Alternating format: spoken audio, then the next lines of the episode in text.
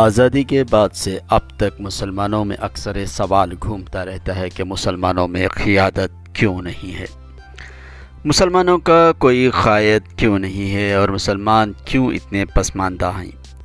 بہت سوچنے کے بعد ہمارے ذہن میں جو بات آئی ہے وہ یہ ہے کہ مسلمانوں کا کوئی قائد کہیں بھی نہیں ہے، اور نہ ہی مسلمانوں نے اس جانب توجہ دینے کی ضرورت محسوس کی ہے۔ دراصل مسلمانوں نے قیادت اور قائد کے معنوں کو سمجھنے کی جرت ہی نہیں کی ہے۔ یہی وجہ ہے کہ امت مسلمہ آج قائدانہ صلاحیتوں سے محروم ہو چکی ہے۔ ہماری اور آپ کی نظر میں قیادت کے معنی ہی MLA بننا، MP یا MLC یا پھر کم از کم کارپوریٹر یا کونسلر بننا ہے۔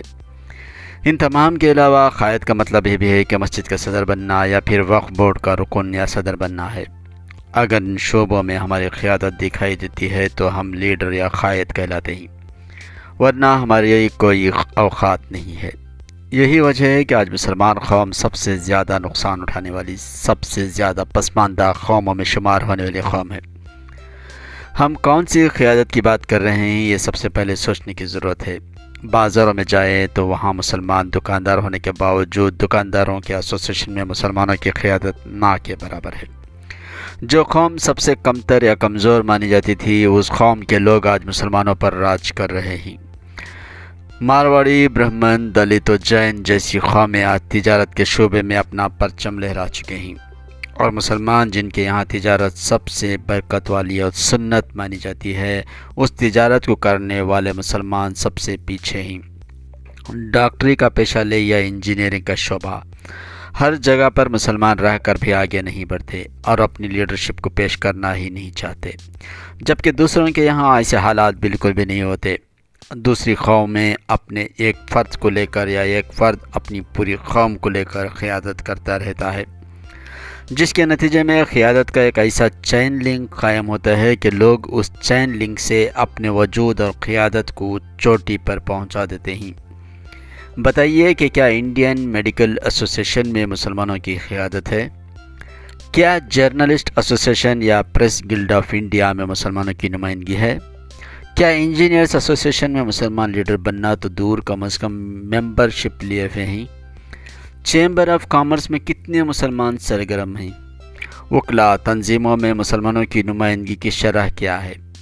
سرکاری ملازمین تنظیموں میں مسلمانوں کی نمائندگی کیا ہے؟ اگر ہے بھی تو کتنے اراکین الیکشن کے ذریعے سے آتے ہیں اور کتنے منتخب ہو کر آتے ہیں؟ یونیورسٹیوں سے لے کر پرائمری اسکولوں تک تعلیمی اداروں کا کیا کوئی ایکٹیو ادارہ ہے؟ کتنے مسلمان سائنس کے میدان میں نمائندگی کر رہے ہیں؟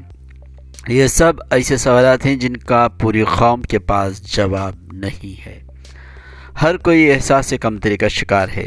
اگر کسی کے سامنے یہ کہا جائے کہ ہم تمہیں لیڈر بنانا چاہتے ہیں، تو ہر ایک کی سوچ گرام پنچایت، تعلق پنچایت، میونسپل کونسل، کارپوریشن یا MLA کے ٹکٹ پر جا کھڑی ہوتی ہے، اور ہر کوئی صرف اور صرف سیاسی میدان میں ہی لیڈر بننا چاہتے ہیں۔ یہ تمام زمرے چھوڑیے، ہمارے جو شرعی قائد ہیں انہیں ہی ہم قائد ماننے کے لیے تیار نہیں ہیں، اور وہ خود بھی اپنے آپ کو محدود کیے ہوئے ہوتے ہیں۔ دراصل آج امت مسلمہ کو MLA، MP، کارپوریٹرز کی اشد ضرورت نہیں ہے۔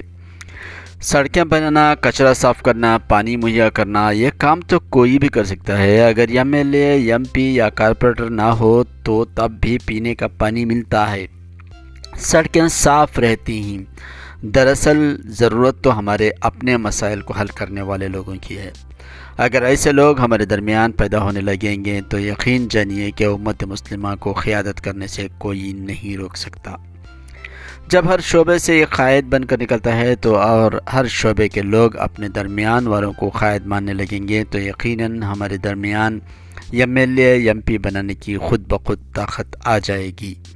اس کے لیے ہمیں بنیادی سطح پر کام کرنا ہوگا، اور یہ بنیادی سطح تعلیمی میدان سے شروع ہوتی ہے، اور تعلیم کو ہی ہماری زندگی کا مقصد بنانا ہوگا۔ مدثر احمد، آج کا انقلاب شروع ہوگا۔